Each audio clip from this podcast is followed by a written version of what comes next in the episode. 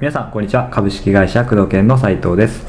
えー工藤研治療院系のヒントをお届けいたします。本日もゲストに治療院コンサルタントの田村さんをお招きしております。田村さんよろしくお願いいたします。はい、よろしくお願いします。はい、それでは今回のご質問です、えースタッフ同士が社内恋愛を始めていました。うん。えーこれからどのように見守っていくべきでしょうか同じような事例がありましたらぜひ参考にさせてくださいというご質問ですはい。えー、基本的に社内恋愛、治療院での社内恋愛、いいことはあんまりないですね。うんはい私の経験上経験上は、あんまり社内恋愛が、はいえー業務のプラスに働いたっていう経験はないです。うん基本的に、うんえーまあ、無害な場合か、最一番良くて無害。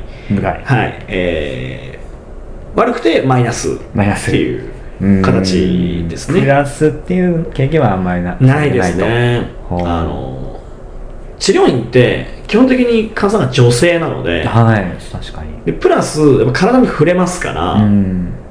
それに対してやっぱその、まあ、女性の先生が、えーまあ、嫉妬するっていうような事例はよく起こります、うん。どうしてもやっぱり患者さんと仲良くなりますから、はい。えーそれをやっぱり横で見ているので、うん。えー面白くないとか、うん。えーよくあるのがあの患者さんが来ると施術時間が長いとか他の患者さんに比べると、えーあの患者さんと仲いいよねとか、はい。そういうトラブルうん。はよく起こりますし、えーそのプライベートの問題を職場に持ち込まれるっていうことがよくありますよね、えーなんか喧嘩をしたとかっていう状態をうん。社内にそのまま持ってこられうるん。ともう険悪な空気になるのででこれが、えー通常の職場の仲間同士っていう関係性であれば、うん。仲裁もしやすいんですけど、うんえー恋愛関係になるとやっぱ仲裁もしにくいわけですね、うん。確かに。うん、だから基本的には恋愛禁止っていうのが、えー基本スタンスじゃないかなとは思いますね、うん。で最悪の場合、えー治療院で、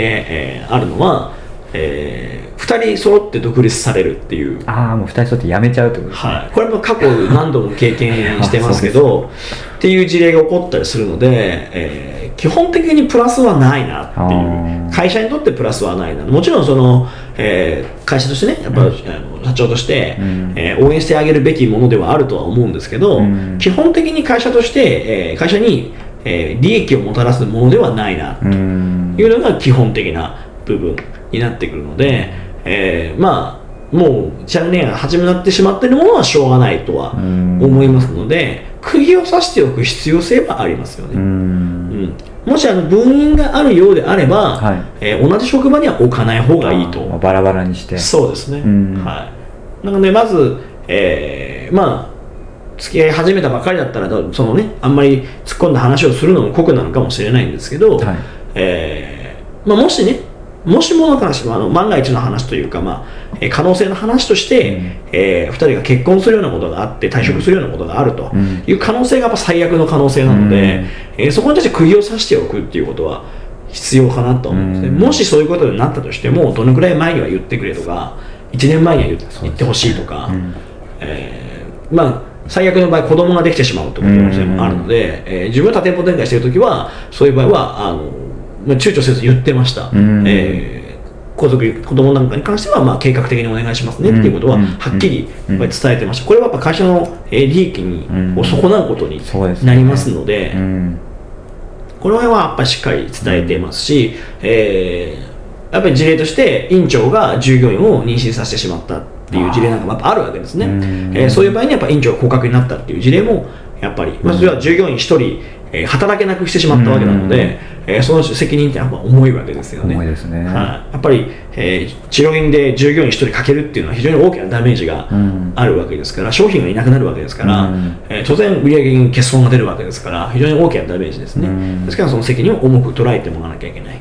あのなのでやるべきこととしては、えーその社内恋愛をしたことによって会社にこういう悪影響が及ぼす可能性があるんだっていうことのまず認識をしてもらうっていうこと、そしてそれが軽いことではないんだっていうことですね。そうですね。の認識をしてもらうっていうことが第一になるかなと思うので、まずそういった話し合いをする場、うん。えーこの今社内恋愛の状況っていうのがどれだけリスキーなものなのかっていうことを話し合う場っていうのを設けていただいてここを真剣に伝えるっていううん。ことですね、はい、ちょっと心が重いことかもしれないです気持ちが重いことかもしれないんですけど、うん。やはりこれは会社を守る職場を守るために、ん。えーしっかりお話をすべきだと思いますし、えーその話をした後で、えー従業員さん全体の前で、うん。えー基本的に会社としては社内恋愛は推奨してませんよっていうことに関してもお話をされた方がいいと思います、うん。